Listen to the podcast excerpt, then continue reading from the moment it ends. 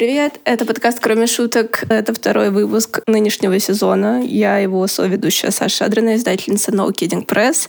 Со мной, как всегда, Катя Кудрявцева, Лайма Андерсон. Мы сегодня решили в преддверии начала учебного года, но это была не наша идея, потому что для меня эта тема супер триггерная. Поговорить об учебе, потому что нам эту тему предложила подписчица и слушательница, и читательница, предложила нам поговорить о том, как учиться, об учебе чему-либо. Вот так это звучало. Сегодня 31 августа. Я не хотела вставать. Мы пишемся в 11 утра удаленно. У меня было 10 будильников, я не могла проснуться. Это мне напомнило мои школьные годы. Катя сказала, когда я ее попросила повести этот подкаст, она сказала, что у нас было 4 часа. Это тоже напомнило мне мои школьные университетские годы. Поэтому мы начинаем с этого. Но хотелось бы сказать, что мы будем говорить об учебе не только внутри институциях, но и самообразовании. К теме этой можно подойти с самых разных сторон. Ну, во-первых, можем вспомнить, что это подкаст издательства, и поговорить немножко о книгах, в которых так или иначе фигурирует эта тема у нас достаточно много издано женских романов воспитания. Какой же роман воспитания обходится без опыта пребывания в образовательных институциях? Скажите, пожалуйста, какая-нибудь книга, ну, Kidding Press, запомнилась вам именно с этой точки зрения? Прям как на экзамене. Начинаешь нервничать сразу. Серьезные вопросы. Вы не хотели вести подкаст, вот. Получили строгую Сашу. Ну, я вчера пересматривала по косой наши книжки, и я, конечно, сразу вспомнила детство то, что она писала о том, что вот я уже жду школу, мой старший брат ходит в школу, и, в общем, что школа — это какое-то такое первый опыт взросления, что-то очень серьезное и важное, вот, а потом как-то школа резко уходит на второй план. что там происходит, как кто выучится, там этого уже как будто нет. Важнее, что вот она там нашла себе подружку и что она делает после школы. Вот, то есть там, например, нет, э, кроме встречи с э, директрисой перед началом учебного года, там как будто нет описаний самого процесса, вот того, что, собственно, спустя много-много лет до сих пор пугает меня в преддверии 1 сентября. То есть, правда, как вспомню, так вздрогну. И все время радуюсь, что мне никуда не надо завтра. И я искала что-то похожее, видимо, у Товы, что у нее... Ну, из-за того, что в детство, мне кажется, чем-то похоже на то, как я представляла себе свое детство. Мне казалось, что вот про школу можно написать, наверное, что-то, что я узнаю, вот, но я этого не нашла там. Но, короче, первая моя ассоциация — это, конечно, Товы. Сразу мне приходит на ум несколько вещей про класс, опять же, что, возможно, этого там не было, но подразумевалось, что Това не может продолжить образование, потому что ей нужно на рынок труда выходить побыстрее. Но это вот уже после, да, школы, типа вместо нашего универа. Да, это, мне кажется, схоже с моим опытом, потому что вот эти все поиски себя, хочу ли я, могу ли я, подходит ли это мне, как бы в моей семье подразумевалось, что ты не задаешься такими вопросами, и то есть хочешь потребить матерное слово. Выходишь на рынок труда. Да, и второе про школу. Клайма сказала, что это вызывает 1 сентября ужас. Я тут читаю очень медленно. Вообще на меня напал какой-то нечтун. И это связано с образованием тоже, и самообразованием, мне кажется, потому что что-то мне не хочется читать. И я думаю, ну, как бы с одной стороны я слышу в голове голос матери из детства, которая говорит, вот, вы ничего не читаете. Как только появился маленький, как бы малень, маленький зазор между книгами, она тут же появляется и говорит, ничего не читаете. Привет, мама. У нас с мамой сильно улучшились отношения в последнее время. Правда, я сейчас пишу мемуары про свое детство, поэтому, возможно, это ненадолго. Ну да, и мне кажется, что если я не читаю, то я не читаю, и нужно просто отдохнуть. Но я очень медленно, уже несколько месяцев читаю второй роман Элиф Батуман, который называется «Either or», по названию текста Керки Гора. Она известна тем, что она называет свои книги, вот эти вот романы, тоже автобиографические, это такая кампус-новел. То есть все действие происходит в пространстве Гарварда, где она учится, получая степень бакалавра. Там, значит, фигурирует эпизод, где ей снится кошмар о том, что ей нужно вернуться в школу, и что это инициатива ее матери, и что так говорит, наконец-то ты выучишь физику. И потом она встречает другого парня, который говорит, что ему тоже снятся такие кошмары. И, конечно же, мне тоже снились такие кошмары, что я не закончила школу, и мне нужно вернуться в школу, и мне нужно сдать экзамен по алгебре, но я уже не помню никакой алгебры. Скажите, знакомо ли вам это? Вот, э, не знаю, у меня довольно какие-то позитивные воспоминания и о школе, и об универе. То есть э, я, к сожалению, человек, который любит учиться. Еще и люблю, когда очень четко сформулирована задача, и ты можешь найти ее решение разными способами. Поэтому для меня школа была временем, когда моя хитрожопость просто расцветала.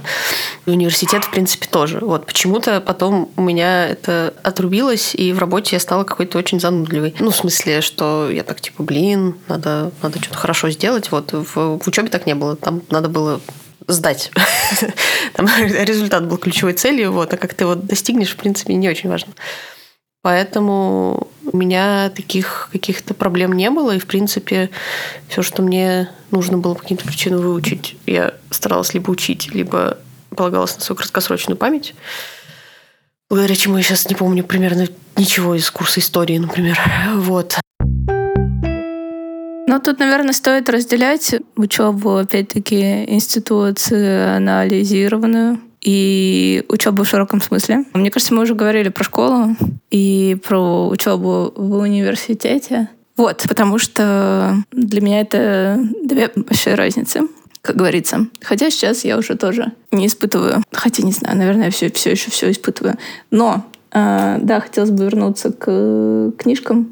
Да, Лайма сделала намек на то, что Катя сразу вспомнила эпизод из книги Ален Майлз, которым открывается книга «Инферно». Я причем не помню его суть его, я помню почему-то просто сам факт его существования и то, как сильно на лирическую героиню Эллен Мэс произвело впечатление ее там учительница, которая, не помню что, сказала ей «молодец» один раз, когда она написала какую-то поэму, когда все... Это же оттуда? Или я путаю это с чем-то? Напомните мне тогда, потому что я, я запомнила романтическую сторону, ну, в смысле, телесные э, пробуждения больше, чем почему-то образовательное. А, ладно, мне очень близко можно подойти, как всегда, к полке. Когда-нибудь это Ау, закончится так. Все слышали. Это все в порядке?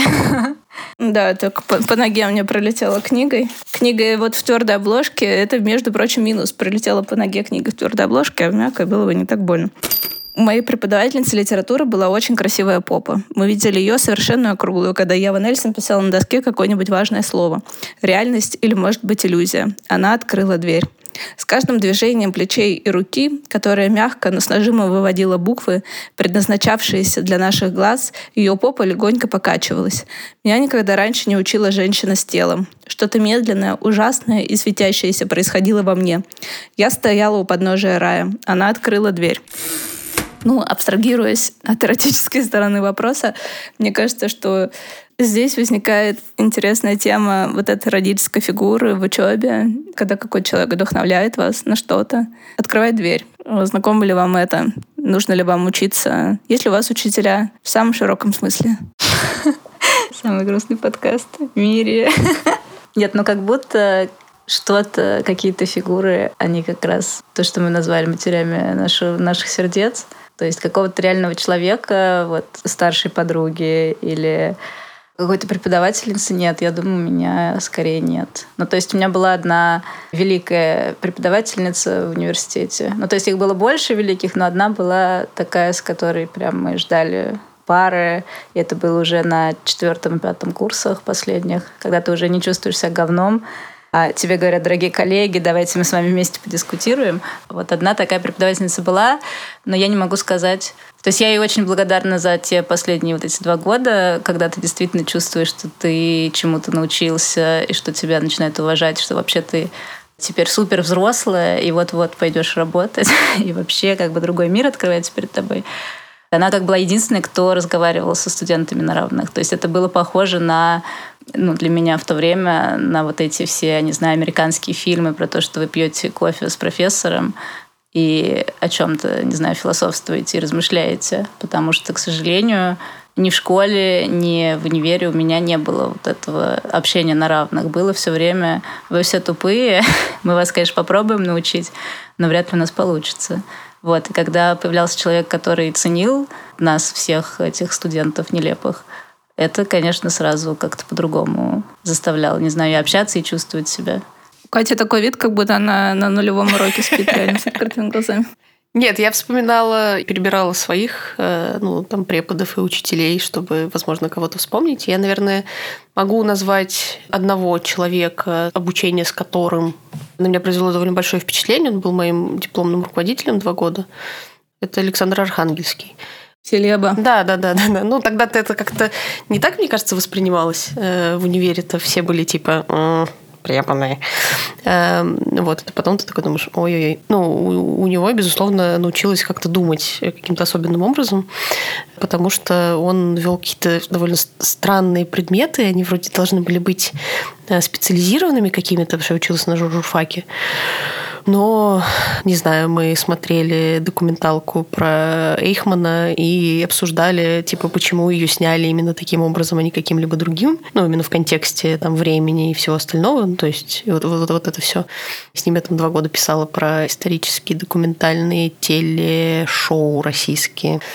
И, наверное, ну, как бы до сих пор для меня это очень такой, какая-то важная такая фигура где-то вот в моем персональном иконостасе, там есть маленькая фотография, я иногда к ней как-то мысленно возвращаюсь. Супер. А я вот хотела бы сказать про ну, учителей в школе, понятно, там были какие-то очень интересные фигуры, но вот мне пришло в голову то, что там в школе или в университете, если это не либеральное образование, да, мы не выбираем преподавателей, хотя концепция выбора, она ну, тоже вопрос, что это за выбор. Он там неолиберальный или какой-то другой.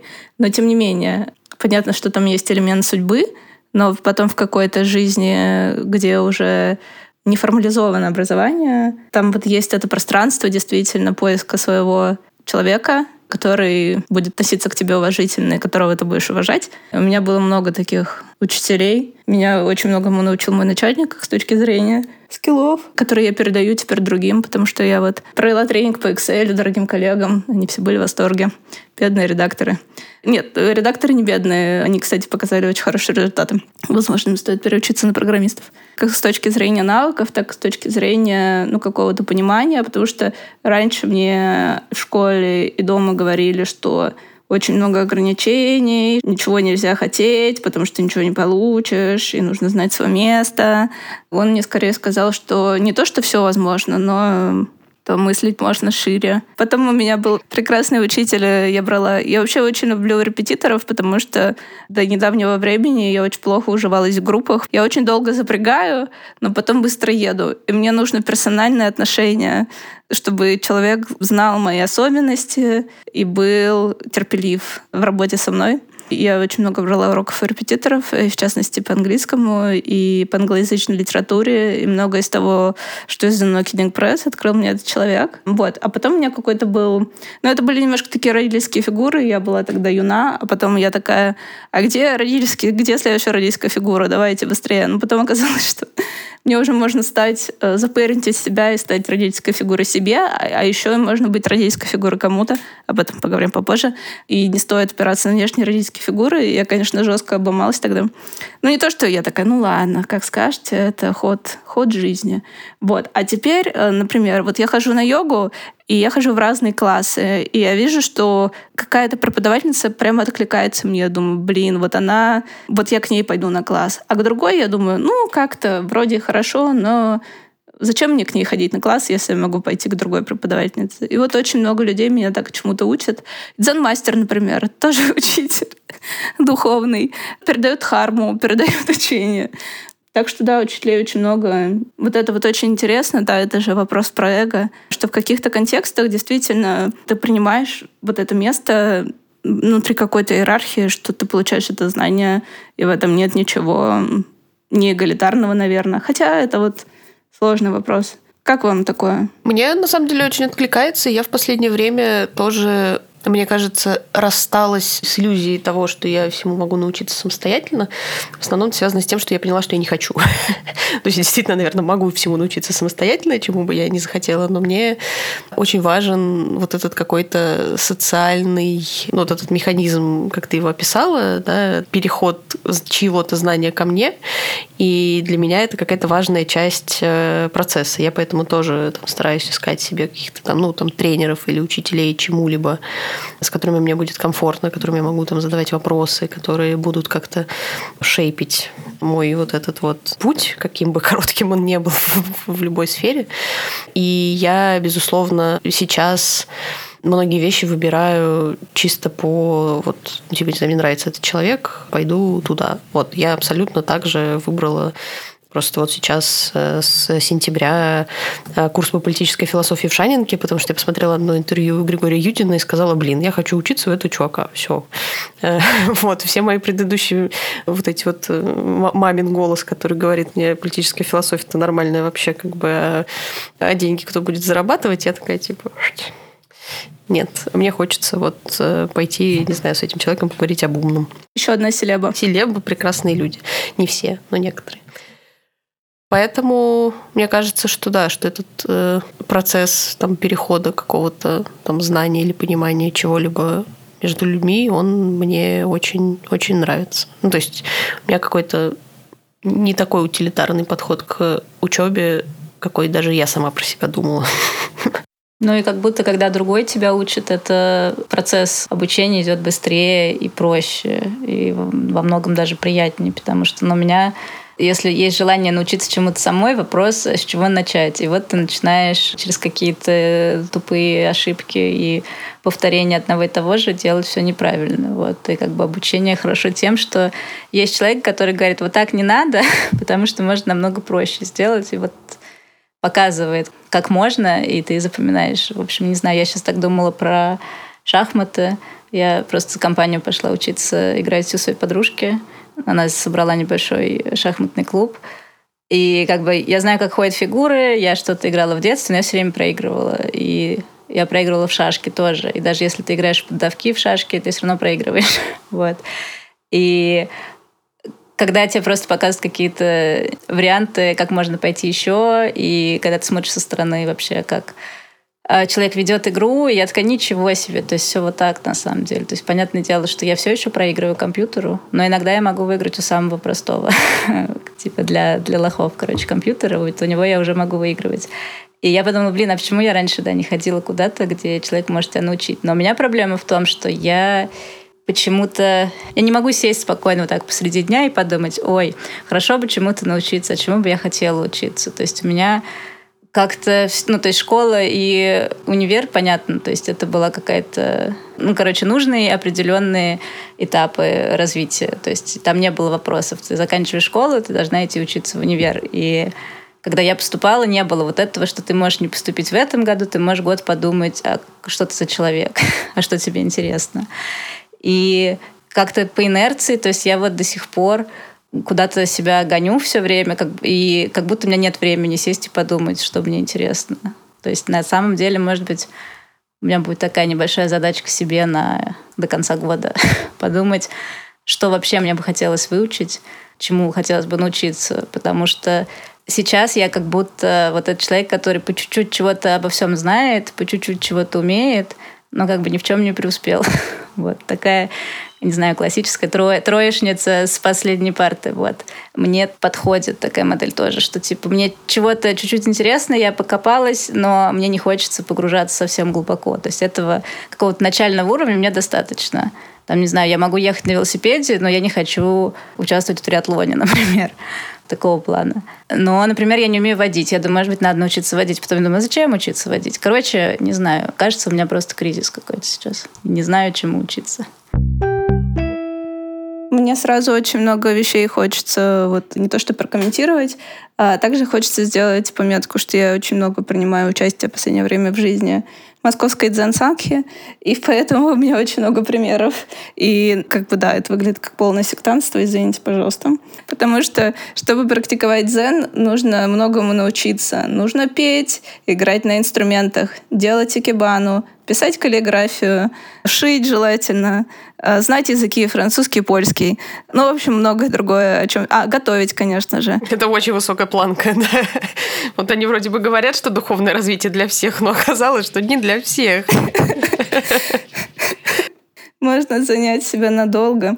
Вот. К тому, что Катя сказала, к тому, что Лайма сказала, вообще я заметила еще, когда я вела курсы Write Like a Girl, и в Санхе тоже, потому что там есть вообще вот этот принцип передачи знаний от сердца к сердцу.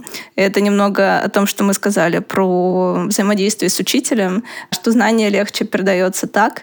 А с другой стороны, я вижу в вопросах людей там и в том, что говорили девочки на курсах ВЛАГ, что самое легкое для человека — это бить себя палкой. Как бы я такая сякая, я не умею учиться, я там ничего не достигла.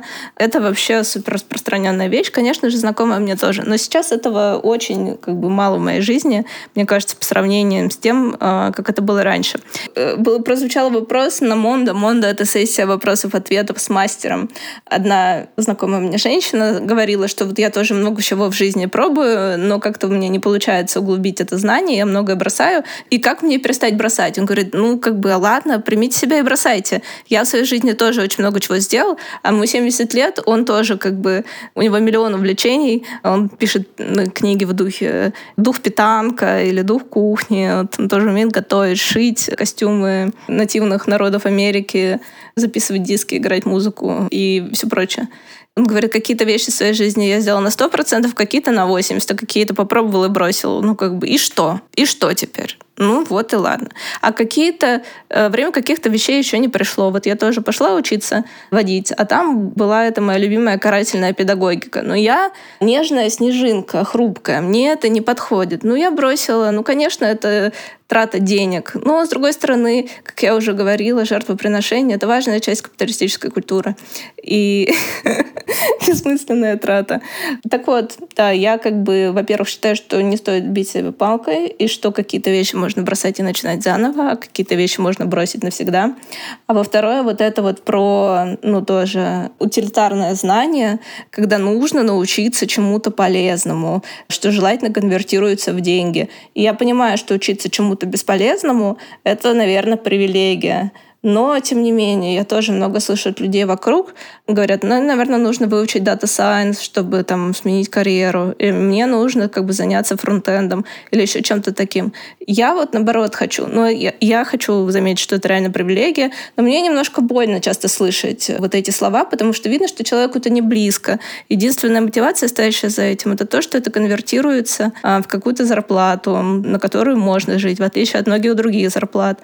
Я вот хочу, например, учиться чему-то максимально бесполезному, в кавычках. Вот я тоже, как Катя, хочу курс философии взять годовой, посмотреть, мне это нужно для того, чтобы конвертировать это в какое-то более долгое образование или нет. И вот как бы моя задача как бы преследовать максимально в кавычках бесполезное образование. Потому что мне кажется, что для меня оно самое полезное. И также у меня очень, вот видите, набор интересов э, странный. Слушаю Станислава Белковского, скорее теперь уже по привычке на Ютубе, и там хожу в дзен-центр, и вот Станислав Белковский говорит, что цель образования должна быть дать возможность человеку стать самим собой прежде всего. Там не стать кем-то, а стать самим собой. Это мне очень близко. Да, и по поводу бессмысленного образования у нас одна из практик — это каллиграфия. Я очень хотела заниматься каллиграфией, потому что я думала, что мы будем рисовать иероглифы. Оказалось, что есть э, ну, латинские шрифты, очень красивые. Но все равно мне не хочется, когда мы на ретритах говорят, сейчас время каллиграфии, я такая, нет. И все такие, нет, только не каллиграфия. И говорят, что раньше в монастыре во Франции каллиграфией занимались по 6 часов в день. А это очень интересная практика, потому что от того, от твоей позиции, позиции твоего тела и от дыхания реально очень много зависит.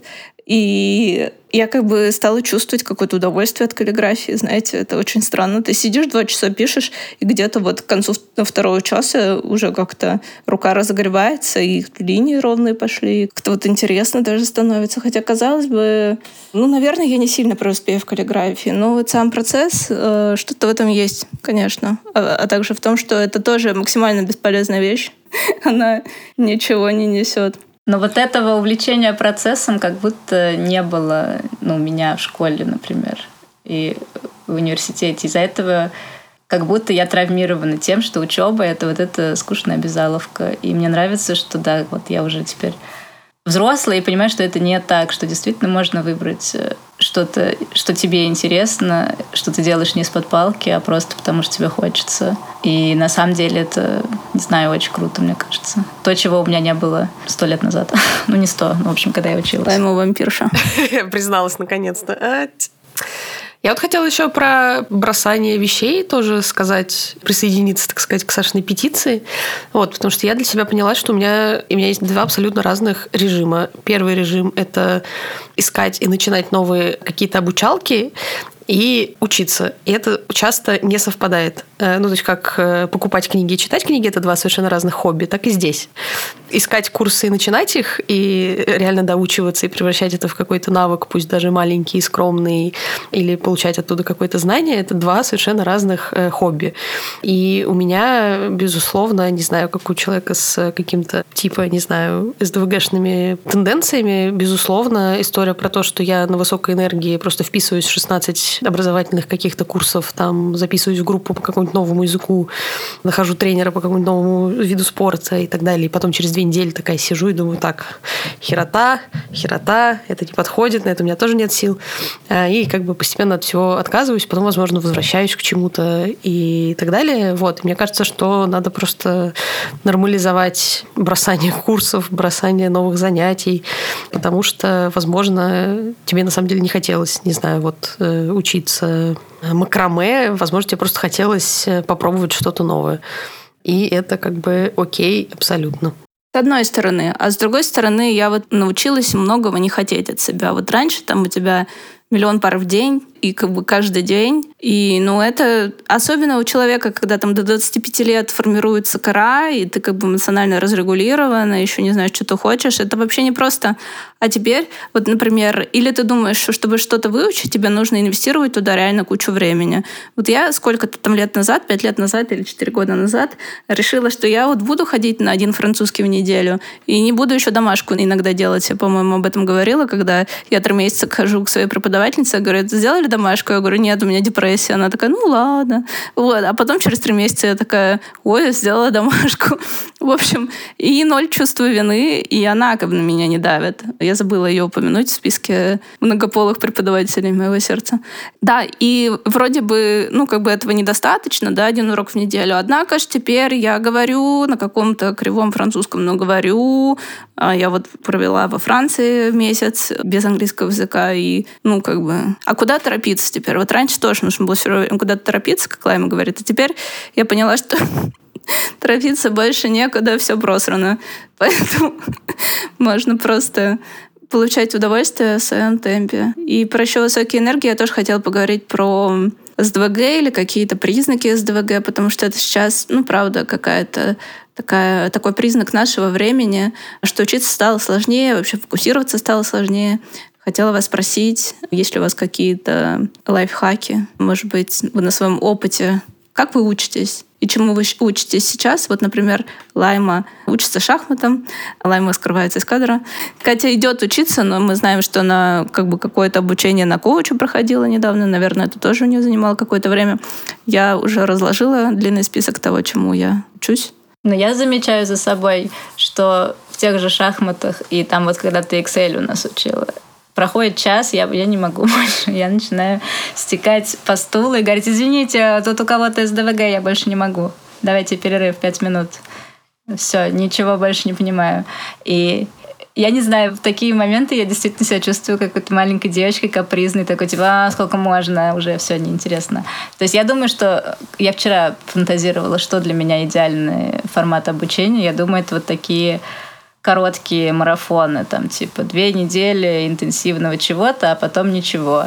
Или не знаю, три дня обмена опытом, а потом снова все расходитесь, занимаетесь своими делами. То есть, чтобы морально можно было себя настроить, что это вот сейчас надо сконцентрироваться, а потом это все можно переваривать сколько угодно. Но если, например, мне скажут, что давайте вы будете учиться 6 месяцев, 3 дня в неделю, я такая, о, это где столько найти сил? ну, типа, это слишком слишком э, серьезная уже перспектива какая-то, и она на меня давит. И то же самое, ну это, короче, я думаю, у меня как аналогия с тренировками. Тренировка 20 минут, супер, делаю. Тренировка 45, о, нет, спасибо, без меня, пожалуйста. Это уже как-то too much. типа, сейчас уже так не принято. У меня есть много разных практик, которые я сама про себя поняла с течением времени. Вот ты там упомянула коучинговое обучение. Коучинговое обучение мне далось, наверное, проще всего, что довольно удивительно, потому что там не надо было ничего делать, на самом деле. Ну, то есть ты там ходишь на вебинары, слушаешь, что как там происходит, потом ты ходишь на практики в тройках а, и практикуешь. Вот. То есть там не было, не знаю, домашки какой-то или чего-то там не нужно было особо читать или как-то готовиться. И это как бы вот супер мой подход, потому что, как я говорила про школу, как бы хитрожопость и попасть в ситуацию и на месте разобраться разобраться, это мое самое вообще любимое. А, вот. И, ну, как бы в коучинге это вполне как бы нормальная история, потому что ты слушаешь вебинар, загружаешь себе в голову какой-то набор инструментов, потом идешь их испытываешь в прямом эфире, и дальше они у тебя в арсенале есть. Вот. Там было опасно, когда в конце оказалось, что для того, чтобы закончить эту школу, там, получить диплом, типа, там надо было провести экзаменационную сессию, это окей, тоже в прямом эфире. Вот, там надо было пройти тест из 20 вопросов и написать эссе. Вот. И я просто до послед... я откладывала это на последний день, потому что я думаю, господи, какой тест? Там еще он ужасно сформулирован, там он плохо переведен с английского, и ты просто сидишь как бы и орешь большую часть времени, потому что не понимаешь, ну, как бы в чем, в чем суть. Вот, и там, значит, на этот тест был час, я отметила все за 15 минут, и такая просто вот и все. До свидания. Потому что я больше не, не, не была способна потратить на это времени. А эссе я тоже как-то зажмурившись написала за полчаса. Вот, ну, потому что это такая формальность уже была, что как бы мне очень тяжело себя заставить делать вещи, в смысл которых я не верю. Про концентрацию э, и вот это все, о чем в том числе Лайма говорила. Э, очень знакомая история. Мне тоже очень сложно концентрироваться долго на чем-то, особенно если это что-то существует в каком-то одном медиуме. Вот, если это, не знаю, аудио или только видео, или только текст, вот, то это очень тяжело мне дается. Но, короче, я про себя поняла одну вещь, которая мне прям очень сейчас помогает, что для меня абсолютно не работает э, планирование, дисциплина, история по 20 минут в день занимаешься чем-то, вот это вот все, оно как бы вообще нет. Если я не нужно или я учусь чему-то новому там совсем, ну, вот у меня, например, так с рисованием. Я не то чтобы учусь рисовать, но я типа немножечко учусь рисовать. А я... Вот эта штука про 20 минут в день у меня не получается, но я какое-то количество времени потребляю на эту тему контент. Ну, типа, я смотрю видосики про то, как какие-то упражнения люди рисуют. Вот это вот все смотрю, что, что, как, что, что, что, есть какие там курсы там и так далее. И у меня, видимо, на, на подкорке какой-то процесс варится, варится, варится. Вот, и потом я сажусь там и, не знаю, в течение нескольких часов что-то делаю, у меня что-то получается, и я такая... У меня сейчас есть еще, типа, геймдизайнерский такой маленький курс, и там нужно софт новый изучать и делать тоже там какие-то домашки.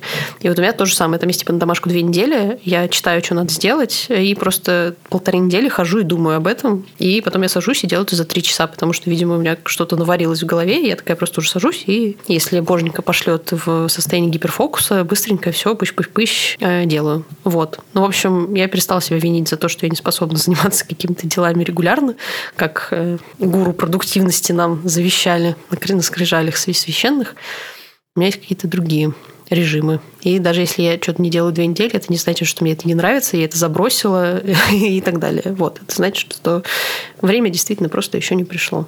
Но оно, скорее всего, придет. Ну, а если не придет, то как бы мы тут тоже, это же у нас никто не стоит над нами с палкой и не говорит, что твоя жизнь не удастся, если ты не сделаешь эту домашку. Так что не придет и не придет, действительно. Да, стоит вообще нормализовать разные типы обучения.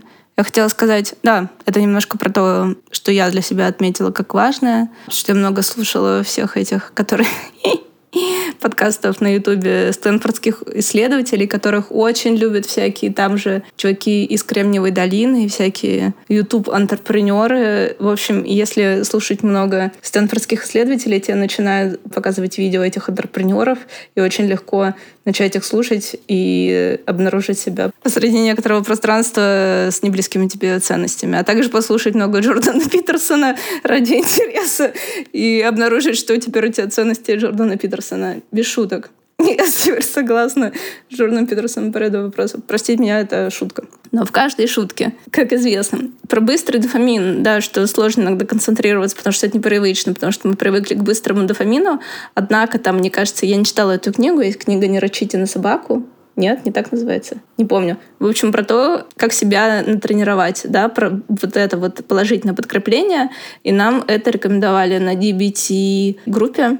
Подумайте, как себя отблагодарить, хотела сказать, как себя похвалить. И часто рекомендуют, может быть, есть что-то вкусное или что себе купить.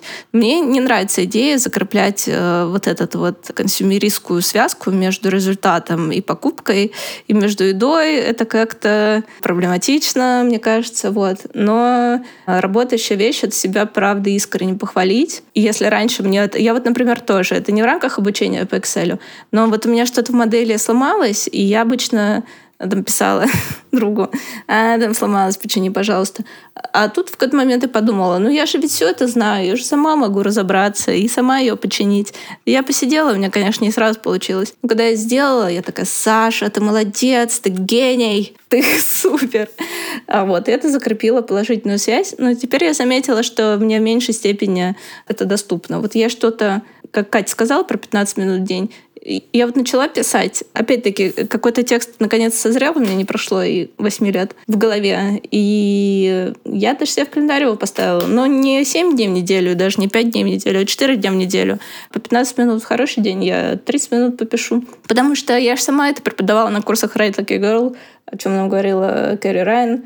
Записывайтесь на курс Write Like a Girl. Я получаю с этой интеграции 0 рублей, из курсов 0 рублей. Так что могу с чистой совестью вам рекомендовать его not affiliated in any way. Как бы я думаю, я сама это все знаю, и мой главный паттерн в обучении, особенно в юные годы, это избегание. Если ты начинаешь чего-то избегать. Одно дело, когда ты чего-то не делаешь, и ты знаешь, что ты этого не избегаешь. Другое дело, когда ты чего-то не делаешь, и знаешь, что ты этого избегаешь. И избегание, оно кормит само себя, и оно пухнет, кормит само себя, и оно заполняет собой все пространство вам знакома прокрастинация наверняка. Вот. И в DBT, опять же, есть навык. Конечно, он работает более сложно и для других ситуаций. Сделать наоборот. Я применяю его для избегания. Когда я вижу, что я чего-то избегаю, я такая, сделать наоборот. Вот. И, я сажусь, и 15 минут что-то делаю. Другие вещи я не делаю. Например, я категорически, принципиально не учу слова. Вот во французском языке, возможно, я бы уже лучше как бы знала французский, говорила, если бы я учила слова. Я не хочу учить слова, не буду учить слова. Я буду надеяться, что они сами как-то придут ко мне. Приходят они ко мне в очень маленьком количестве, поэтому... Но я не буду учить слова. Хотя в последнее время я уже подумала, может, мне начать учить слова, ну, тоже минимально. Вот я прихожу с урока, и там есть новые слова. Ну, вот я только эти слова ну, забью в эту программу с карточками и буду считать, что вот я один раз их просмотрю. Один раз. Не каждый день буду гонять, а один раз. Это, наверное, уже даст какой-то результат. А, видите, даже я уже... Мне противно, что я стала этим человеком. Но возвращаясь к этому, если вы преодолели свою прокрастинацию и сели что-то поделать, похвалите себя как следует, потому что я такая, ну, норм. И думаю, нет, Саш, нужно похвалить как следует, нужно закрепить эту положительную связь между процессом, между преодолением вот этой как бы инерции и тем, что ты пошла и сделала. Но еще бывает, конечно, что нужно слушать сигналы какие-то свои. На прошлой неделе я три раза ходила на йогу, два раза у меня были беговые тренировки, два раза э, я ходила на плавание, еще пошла в зал на э, силовую тренировку в воскресенье и думаю, что это? Это гипомания или как это назвать? Вот. А в понедельник я встала на плавание и такая, я не хочу идти на плавание. Думаю, я вот, мне как бы, я устала, мне лень или я заболела. И я сделала тест на ковид, и оказалось, что у меня ковид. Я такая, а, окей, все-таки но меня смутило, конечно, что я такая, может быть, я просто не хочу больше ходить на плавание. Абсолютно иногда не понимаешь, в общем, сигналы своего организма, не можешь их считать. Ну, вот мне, кстати, в историях про плавание и не про плавание очень помогает как раз наличие там тренера или другого человека, потому что ты не можешь в последний момент перед выходом из дома передумать все, как бы это уже пообещал. Ты все, и ты просто идешь. И чаще всего, особенно со спортом, это, конечно, просто оскорбительно, но всегда, когда ты идешь на тренировку, ты не жалеешь об этом. И чаще всего, когда ты не ходишь на тренировку, ты потом об этом жалеешь и думаешь, блин, чего же я не сходил-то. Согласна. Но вот отменять при работе с репетиторами, тоже это часто бывало моей мотивацией, я не хочу. Но это, блин, работа другого человека. Если все будут отменять, человек рассчитывает на эти деньги. Это основная его или ее работа. Поэтому нужно отрывать свою жопу и пойти на это занятие. Даже. Но это я как Лайма часто, я сижу и такая, э, да, я вздыхаю тяжело, там как бы надо мной смеются мои учителя и такие говорят, мы вас утомили. Кстати, кстати говоря, кстати говоря, сила нытья я вот недавно, на прошлой неделе, испытала на себе силу нытья. Мне нужно было сделать задачку одну, и она была не обязательная. Ну, то есть я ее сама для себя выдумала. Я такая, типа, а, что-то хочу, не хочу, не знаю, не могу определиться. Вот, я пошла на терапию, поныла об этом. И после терапии села и сделала половину. Потом мне нужно было это делать на следующей неделе. И мне не хотелось, я пошла там в чатик и сказала, да, что-то не знаю, хочу, не хочу. Потом после этого села и доделала вторую половину. Сил нытья не держите в себе. Просто вот не хотите что-то делать, пойдите понойте, реально отпустит.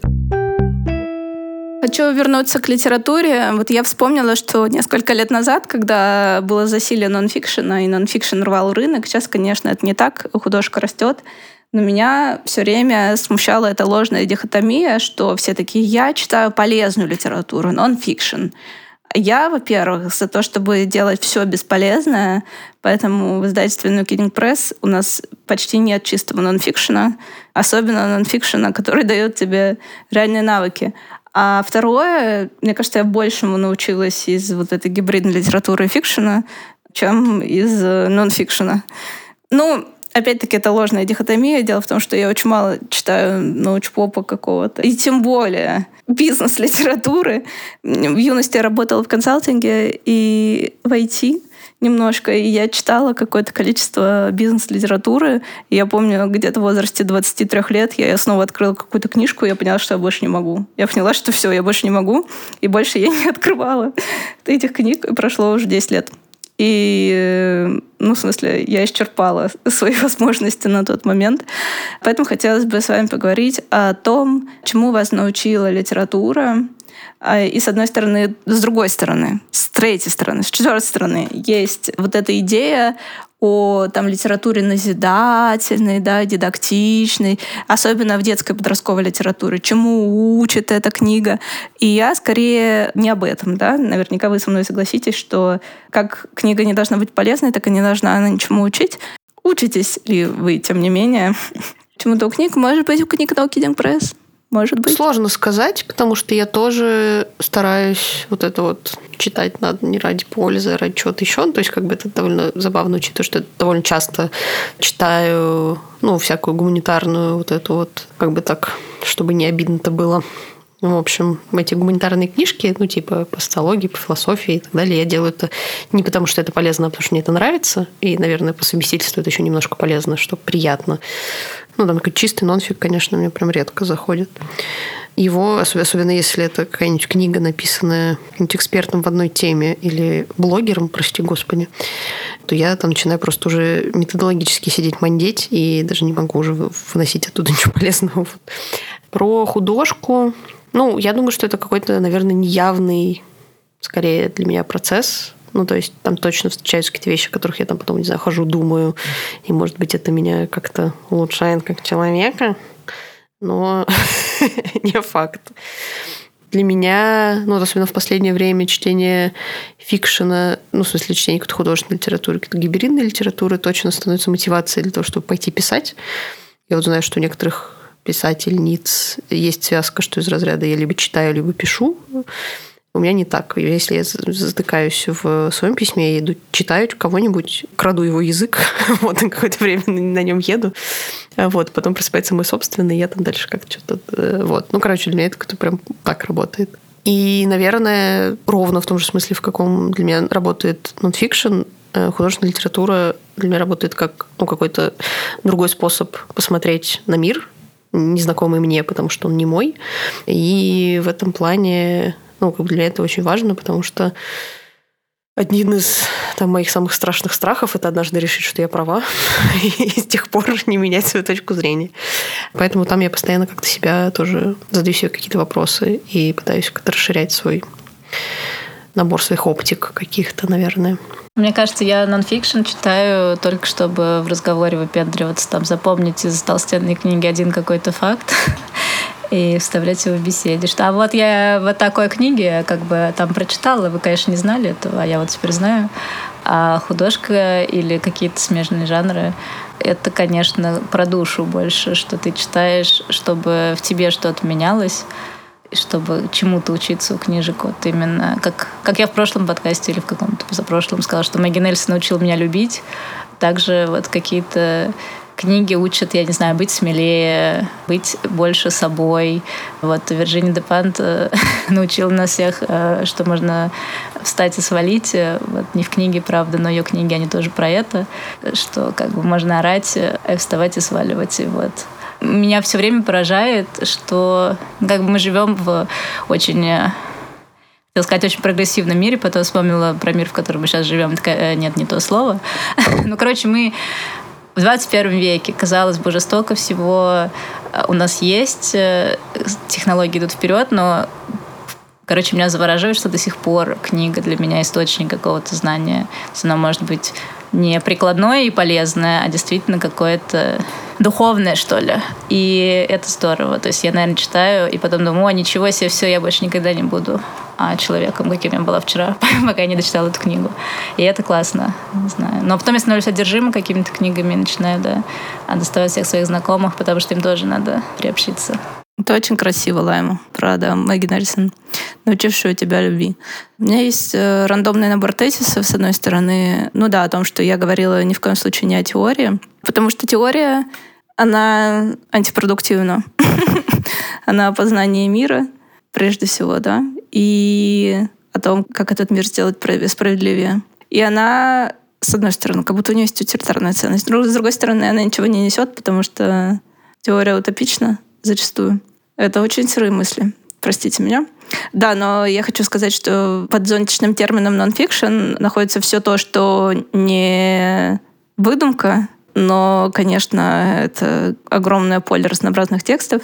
И когда я говорила на, про моду на нонфикшн, это была действительно, действительно какие-то научпоп книги, книги про продуктивность, про успех, и в меньшей степени, конечно, теоретические книги. Хотя я вот в подкасте «Незнание» как-то с Ланой Узарашвили, Лиза Каменская брала у нее интервью, и она говорила, что ей, например, книга «I love Dick» не нравится, и вообще она художественную литературу не читает, потому что ей не хватает, она философка, ей не хватает э, плотности мысли там. И я думаю, что теория, конечно, дает вот эту плотность мысли, которую часто я в сюжетной, например, э, прозе не вижу, но, с другой стороны, сюжетную прозу возможно, читают не для этого. И следующий рандомный тезис. Э, я, конечно, читаю не для этого, но тем не менее, вот Катя сказала о том, что она не помнит ничего, ну, она и так сказала, что она мало помнит из школьного курса истории. И э, в литературе я, мне кажется, почерпнула что, что я знаю об истории России. Например, когда читаешь «Герой нашего времени», ты знаешь, что происходит внутри реакции на декабристское восстание, и ты как бы видишь действительно эти реакционные процессы, ты видишь этого человека, помещенного в этот контекст, и ты видишь, какой эффект эта реакция произвела на там, аристократию, да, на людей, ну, как бы, что он чувствует себя ненужным там и неспособным применить свои таланты. И к чему приводит? Каким результатом приводит такая политика, мы видим? Давайте задумаемся. И, конечно, это куда доходчивее, чем э, когда ты это видишь внутри какой-то сухой периодизации, сухого набора фактов. Спасибо за прекрасную тему нашей э, слушательницы, читательницы. Я многому научилась у вас за этот подкаст. Да, если вы начинаете чему-то учиться с 1 сентября или с любого другого сентября или не сентября, то успехов вам. И помните, что все можно бросить, кроме высшего образования. Не бросайте высшее образование. Пока, спасибо вам.